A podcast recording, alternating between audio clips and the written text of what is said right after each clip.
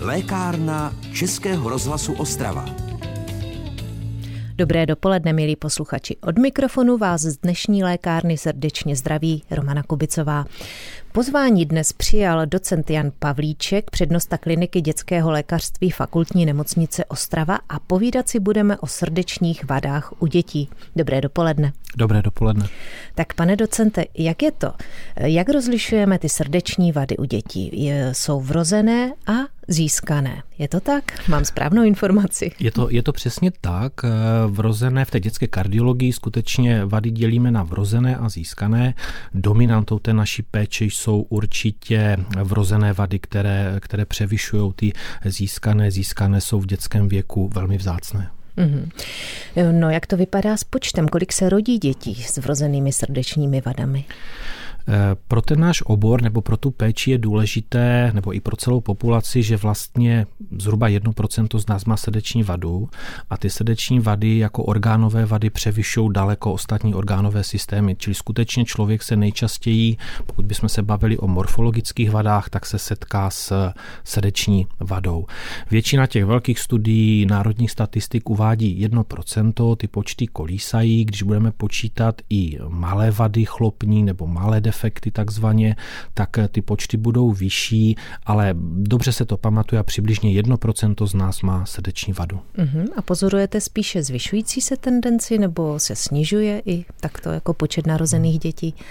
My když se podíváme na Českou republiku a nebo na Moravskoslezský kraj, kde my sledujeme vady vlastně už, už 20 let, tak ten počet je, počet je stejný. Asi důležité je i říct pro rodiče nebo pro ty pacienty, že ty vady se dělí na nevýznamné, významné a kritické a samozřejmě ta největší péče nebo ta největší starostlivost je o ty významné a kritické srdeční vady, které jsou asi jedna třetina z toho celého počtu a v Moravskosleském kraji se to ročně pohybuje kolem 50 nových dětí hmm. těchto typů vad. Uh-huh. A když jsme zmínili i tu druhou skupinu, tedy získané srdeční vady, pozorujete tam třeba nějaký hmm. zvyšující se zvyšující se tendenci? Eh, ty získané eh, vady jsme říkali, že jsou vzácné, kdysi to byly případy revmatických horeček, které ale třeba já osobně nepamatuju, ale nejčastěji získané vady v minulosti, ještě v době začínajících antibiotik nebo jejich nedostatku, eh, byly vlastně postižení, postižení chlopní třeba po streptokokové nákaze, to už dneska vůbec nevidíme. Získané vady můžou být při zánětu chlopní nebo při cévních onemocněních a trošičku změnil tady to počítání COVID, kdy ty děti měly srdeční postižení, nešlo sice typicky o chlopňové vady, ale měly postižení eh, srdečního svalu po covidové nákaze. Takže s covidem se trošičku ta kardiologie změnila i pro nás, nicméně pořád to jsou jednotky eh, dětí naproti tomu u těch desítek až stovek dětí s eh, získanou srdeč, s vrozenou srdeční vadou. Pardon. Mm, tak to je aspoň malinko dobrá zpráva, že tady se nic dramatického neděje. Takže zůstaneme teďka u těch eh, vrozených srdečních vad. Probereme je trošičku podrobnější, podrobněji. Tak eh, kdybychom měli jmenovat ty nejčastější? Úplně nejčastější srdeční vady vrozené jsou vlastně defekty našich přepážek my máme vlastně dvě předsíně srdeční, dvě komory, mezi něma jsou přepážky, čili máme síňovou a komorovou přepážku a v nich může být defekt, lidově řečeno dírka, díra, eh, jednočetná, mnohočetná v různých formách a ty takzvané defekty síňové přepážky nebo defekty komorového, eh, komorové přepážky jsou určitě naše nejčastější lidské vady srdeční, pak by následovaly vady chlopňové, nejčastěji vady na aortální chlopni, čili chlopní srdečnice a eh, plicní chlopní. Když když bychom se podívali ali na ty kritické vady, to znamená vady, které se projeví u miminka, u novorozence, u kojence a vyžadují operativu nebo nějaký zásah, tak to jsou vady, které se třeba jmenují transpozice velkých tepen, to znamená velké tepny odstupující ze srdíčka jsou naopak, nebo hypoplázie komor, to znamená, že jedna z komor, levá nebo pravá, není eh, vyvinutá a další specifické eh, typy vad. Uh-huh. A o tom, kdy se diagnostikují, o tom si budeme povídat po písničce. A já podotknu, že lékárna je samozřejmě pořád určený vám posluchačům a pokud máte k tématu jakýkoliv dotaz či připomínku, můžete nám zavolat na telefonní číslo 59 611 22 66. Posloucháte lékárnu Českého rozhlasu Ostrava. A v ní si dnes s docentem Janem Pavlíčkem, přednostou kliniky dětského lékařství fakultní nemocnice Ostrava, povídáme o dětských srdečních vadách. E, před písničkou nám vyjmenoval takové ty nejčastější vrozené dětské vady a já se zeptám, kdy vlastně lze je odhalit už v prenatálním období? Česká republika je pyšná na prenatální screening vrozených srdečních vád. Eh, vznikl už eh, před mnoha lety a krásně se rozvinul a my umíme poznat vlastně ty významné kritické i ty střední vady před porodem. Eh, většinou se tak uděje ve 20. týdnu těhotenství, kdy ta maminka těhotná, ať už u ginekologa nebo u dětského kardiologa, vlastně prodělá screening toho srdíčka eh, které je velmi dobře zobrazitelné u miminka většinou a my umíme poznat srdeční vadu. To klíčové je potom vysvětlení těm rodičům, to znamená, jak velká ta vada je, jestli se spojuje s jinými vadami, jestli tam je nějaký genetický problém u toho miminka a to všechno se dá vlastně došetřit. No, říká se, že pro tu budoucí maminku je to nejkrásnější zvuk, který může uslyšet. Vlastně každá, která byla na tom ultrazvuku nebo na tom screeningu, tak vlastně ví, že pádí jak splašené koně. Takže vyslechnout si diagnózu v tomto momentě může být velmi citlivé. Víme, co může být příčinou těchto mm-hmm. vlastně už prenatálu zjistitelných srdečních vad? Já jenom ještě odběhnu k tomu, k tomu zvuku. Skutečně si to rodiče i natáčí většinou a je to takové emotivní eh, slyšet, eh, slyšet tu akci eh, vlastně vlastního nenarozeného miminka. Takže to jsou ty krásné chvíle, když je ten plod zdravý. Pokud je teda nemocný, tak ty konzultace jsou většinou poměrně dlouhé. Snažíme se rodičům pečlivě vysvětlit vlastně problém, který by čekal to dítě po narození. Eh, ty příčiny, eh, ty příčiny, eh, znalost těch příčin se postupně zlepšuje, nicméně my se pořád schováváme za termín multifaktoriální příčina. Část vad je dědičných a umíme najít ten gen, který za to může, ale u velké části to zatím nevíme. Problém je i projev těch genetických poruch vlastně do toho srdíčka nebo do toho onemocnění. Jsou lidi, kteří mají nemocný gen a vlastně nejsou nemocní eh, a naopak. Eh, takže tady to pole eh, vlastně zkoumání nás ještě čeká. Takže možná určitě i tady platí, že než pátrat po příčině, tak raději se zaměřit, jak dál postupovat. Takže co čeká takové rodiče, jestliže si vyslechnou už v prenatálním období dítěte diagnózu? Když si vezmeme model, že to bude významná srdeční vada, o které víme, že bude muset být operovatel, operována po narození a jsou vady, o kterých víme, že prodělají třeba tři korekce v předškolním věku, to znamená, to dítě musí na tři, eh, na tři operace, eh, u nás už operuje eh, v republice vlastně Praha jenom, Pražské dětské kardiocentrum, takže dítě po přípravě potom odjíždí na operace, operaci eh, do Prahy. Eh, tak v té první fázi, v tom těhotenství, my si s rodiči sedneme a pečlivě jim vysvětlíme povahu ty vady. Většinou jim to i kreslíme, eh, povídáme si o tom, jak ty děti vypadají po porodu, jaká je přibližná prognóza, jestli tu prognozu vůbec umíme určit a potom rodičům nabídneme došetření té gravidity, toho těhotenství. To znamená, ještě poprosíme odborníky z ginekologie, aby se podívali na ostatní orgány, jestli to dítě nemá defekt na jiném orgánovém systému a poprosíme genetiky, aby s rodiči probrali možnost genetického došetření, což se velmi často uděje, pokud rodiče chtějí a souhlasí a podstoupí vlastně odběr plodové vody a e, došetření vlastně genetické, které se taky výrazně zlepšuje a můžeme nabídnout víc a víc e, vlastně vyšetření nebo větší takzvaný panel těch genů. Potom z rodiči zhrneme, jak moc je to miminko e, postižené a oni se teda rozhodují, jestli budou pokračovat v těhotenství nebo tu graviditu ukončí. Když jste říkal, že ten velký screening srdce se dělá ve 20. týdnu těhotenství, jak dlouho zhruba e, zabírají ta samotná mhm. vyšetření, mm-hmm. o kterých jste teď hovořil? Jak tomu ještě dodám, že vlastně ten screening jde udělat i dříve u určitých rizikových rodin, u toho, když máme podezření, protože první screening je v prvním trimestru, někde mezi 11. a 13. týdnem, ten dělá ginekolog a pokud už tam jsou poruchy nejasnosti, tak my umíme to srdíčko vyšetřit i dříve, to je ideální pro celý ten další postup. Jinak běžný takový ten primární screening se uděje skutečně v tom 20. týdnu Bohužel v uvozovkách eh, podle českého zákona vlastně máme čas pak už jenom čtyři týdny, protože to rozhodnutí o průběhu gravidity musí být dle českého zákona provedeno do 24. týdne. Dodává docent Jan Pavlíček z kliniky dětského lékařství fakultní nemocnice Ostrava. Já znovu opakuji telefonní číslo, které je v trochu jiném formátu 59 611 33 66 pro vaše případné posluchačské dotazy. Posloucháte lékárnu Českého rozhlasu Ostrava. Jejím hostem je dnes docent Jan Pavlíček z oddělení eh, přednosta kliniky dětského lékařství fakultní nemocnice Ostrava. Povídáme si o vrozených dětských vadách, povídali jsme si o tom prenatálním období, ve kterém eh, mnohé ty vady odhalíme. Vysvětlili jsme si, jak se poté postupuje. A moje další otázka je, je vždy nutná operace, i když třeba potom to miminko se narodí a nemá žádné viditelné obtíže? Určitě ne.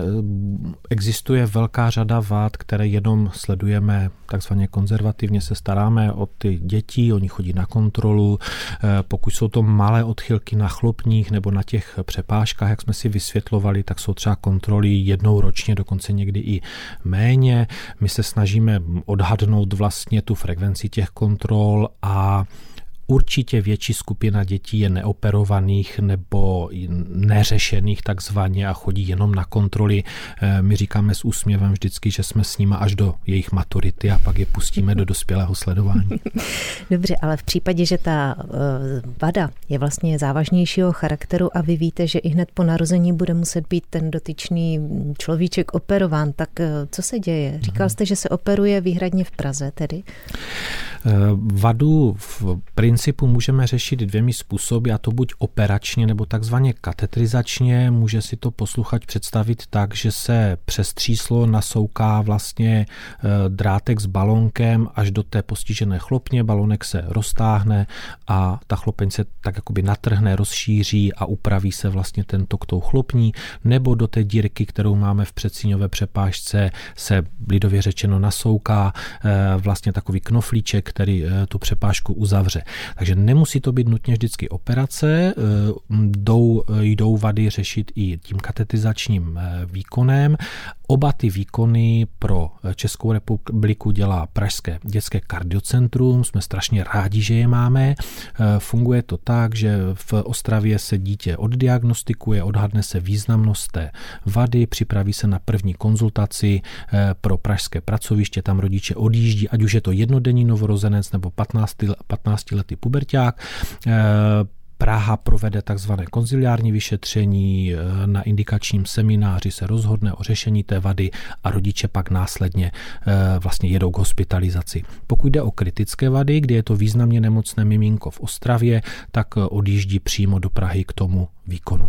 Uh-huh. A nemůže se stát třeba, že by to bylo tak závažné, že byste poslali rodičku porodit v Praze, aby hned byla vlastně na místě? Děkuji pěkně za dotaz. Je to vlastně to nejdůležitější z toho prenatálního screeningu, na co jsme zapomněli v tom, v tom předchozím vstupu. E, to nejdůležitější je, že pokud má dítě na Ostravsku nebo v Moravskosleském kraji e, vrozenou vadu a víme to před narozením, tak my připravíme paní vlastně na porod v Praze. Krásně to funguje už léta, e, čekáme do 30 38 týdne, vyměníme si dokumentaci s pražskými pracovišti. Maminka vlastně odjíždí v 38. týdnu ještě těhotná do Prahy, kde je hospitalizována na gynekologicko-porodnické klinice a dítě hned po porodu je e, převezeno do e, dětského kardiocentra. Tím odpadá ta vlastně dlouhá cesta. Jsme v Ostravsko je jedno z nej, nejdál pracovišť vlastně k Praze, takže nemusí jet sanitka s novorozencem nebo s nemocným miminkem a maminka skutečně rodí v Praze. Mm-hmm. Kolik třeba takových operačních zásahů eh, ty malé pacienty čeká do té doby, než vy je po maturitě vlastně vypustíte k dospělému internistovi? Uh, úplně, úplně bychom si mohli rozdělit ty vady na dvě skupiny. Není to úplně učebnicově správně, ale v podstatě budou vady, které chceme řešit takzvaně radikálně a nejlépe jednou operací. To určitě jde. Uh, jsou definovány typy vad, které, nebo to dítě prodělá vlastně jeden operační výkon, má třeba nějaké malé zbytkové nálezy, ale další výkon už v tom dětství není nutné. Pak budou výkony a víme, které vady to jsou, eh, kdy třeba chybí jedna komora a to dítě prodělá plánované tři operace vlastně v tom novorozeneckém, kojeneckém a batulecím věku. Ty hypoplazie komor, když chybí jedna komora, se skutečně korigují třemi eh, výkony a někde kolem 3 až 4 let vlastně ty výkony jsou dokončeny. I zase v principu se snažíme, aby ta operativa proběhla v předškolním věku a do hmm. školy vlastně to dítě už šlo uh, řešené nejlépe finálně. Mm-hmm. Dodává docent Jan Pavlíček z kliniky dětského lékařství fakultní nemocnice Ostrava. Po písničce se naposledy zastavíme u tohoto tématu a já pro jistotu zopakuji ještě telefonní číslo, pokud byste nám chtěli zavolat nějaký dotaz. 59 611 33 66. Posloucháte lékárnu Českého rozhlasu Ostrava. Před písničkou jsme si s docentem Janem Pavlíčkem z kliniky dětského lékařství fakultní nemocnice Ostrava povídali o operativních eh, zákrocích, které malé pacienty s vrozenou srdeční vadou mohou potkat. A tak mě napadá, když potom odoperujete takové dítě třeba v těch třech fázích, mývá nějaké eh, omezení, musíte jej hlídat, nemůže třeba sportovat? Dnes, dnes je vše vlastně v rámci doporučení už jakoby nezakazujeme. My jim téměř nikdy nedoporučujeme vrcholové sportování, i když, aby jsme to upřesnili, tak pro každou vadu existuje doporučení pro sportovní aktivity. Je to tak, že vlastně máme dynamické statické sporty eh, v různých, eh, v různých stupních zátěže a my jsme schopni na základě toho, jak ta operace dopadla, jaké to dítě má potíže, můžeme ho posadit třeba na bicyklové vyšetření, na ergometrii mhm. a podívat se, hm, jak je výkonné to dítě a jsme schopni jakoby debatovat s tou rodinou a s tím pacientem, co může, co nemůže. Eh, úplně ta pravda nakonec je, že s tou těžkou těžkou vadou operovanou ho vlastně nepustí ten sportovní program do té první ligy v uvozovkách, ale my chceme, aby ty děti sportovali, čili určitě dneska je nechceme mít přivázány doma, eh, chceme, aby se hýbali, jsme schopni s něma probrat ty sportovní aktivity a rozhodně dítě se srdeční vadou může sportovat. To je dobrá zpráva. Co třeba strava a nějaké omezení, tak jak dospělým pacientům už potom po infarktu dáte spoustu doporučení a rad, tak jak je to u dětí? My obecně nechceme, aby byli obézní. Úplně mimo dětskou kardiologii obezita je velké téma pediatrie v současné době. Eh, zamíchal s tím ještě negativně covid, eh, děti výrazně přibrali na všech úrovních našich setkáních se probírá vlastně dětská váha, dětská obezita. Když bychom se vrátili do té dětské kardiologie, kardiologie, tak eh, určitě obezita by zhoršovala jejich projevy, jejich prognózu, takže my se vždycky snažíme mm, poradit, promluvit eh, s těmi dětmi, co mají nadváhu o redukci nebo o těch opatřeních, nebo můžeme požádat nutričního terapeuta. Eh, je tam jednoduchý princip, nemělo by být dítě s vadou obézní, ale jinak stran životosprávy říkáme běžná dětská životospráva v podstatě. Mm-hmm. Může se nějaká získaná nebo vrozená srdeční vada projevit třeba později? Eh, může a bývá to tak, eh, není to úplně nečasté, pokud ten eh, dětský pacient nebo to dítě není symptomatické, to znamená nemá projevy té vady, ta vada se nezjistila na tom předchozím screeningu v těhotenství, anebo malá vada má nepříznivý vývoj a zhoršuje se, tak určitě máme děti, u kterých jsme přišli na vadu v průběhu jejich dětství a máme i dospívající pacienty, kde se třeba chlopnička potom tak zúžila, že došlo došlo k projevům a ta diagnoza byla vlastně učiněna, eh, učiněna až v tom dospívání. Takže určitě máme vady, na které přijdeme později než po narození. A bývá u takových případů třeba také nutná operace? Eh, bývá, bývá. Máme, máme takové pacienty určitě, eh, to znamená buď vývoj eh, předchozí malé vady, nebo vada, která i významná vlastně se neprojevovala na tom dítěti a nebyla, nebyla zjištěna a to dítě po diagnostice prodělá potom operaci třeba v pozdějším věku. Mm-hmm. Tak tolik tedy slova a nahlédnutí do oboru docenta Jana Pavlíčka z kliniky dětského lékařství fakultní nemocnice Ostrava. Já vám přeji hodně úspěchu, hodně zdravých pacientů nebo hodně vyléčených. Jistě máte, jaké je procentuální úspěšnost léčení? Vlastně ještě úplně na závěr nám prozraďte. Děkuji pěkně za přání. Určitě máme nejraději takovéto vyšetření, kdy se vada nepotvrdí a jsou to preventivní kontroly, nějaké poradenství a dítě odchází vlastně s nálezem zdravého srdíčka, tak to jsou určitě ty nejlepší eh, chvíle eh, pro nás, pro eh, pediatry. Jinak celorepublikově ty výsledky máme jedny z nejlepších na světě. Česká republika díky Pražskému kardiocentru má velmi nízkou operační mortalitu a i ty takzvaně krátkodobé a středně dobré výsledky celého toho oboru jsou vynikající a jsme za to rádi. Takže dobrá zpráva na závěr. Děkuji, že jste přišel. Budu se těšit opět zase někdy příště naslyšenou. Děkuji pěkně za pozvání. Nashledanou. Příští poradnu pak věnujeme protetickým a ortopedickým pomůckám pro lidi s vadami, nemocemi a po úrazech. Z dnešní lékárny se s vámi loučí a hezký den přeje Romana Kubicová. Český rozhlas Ostrava, rádio vašeho kraje.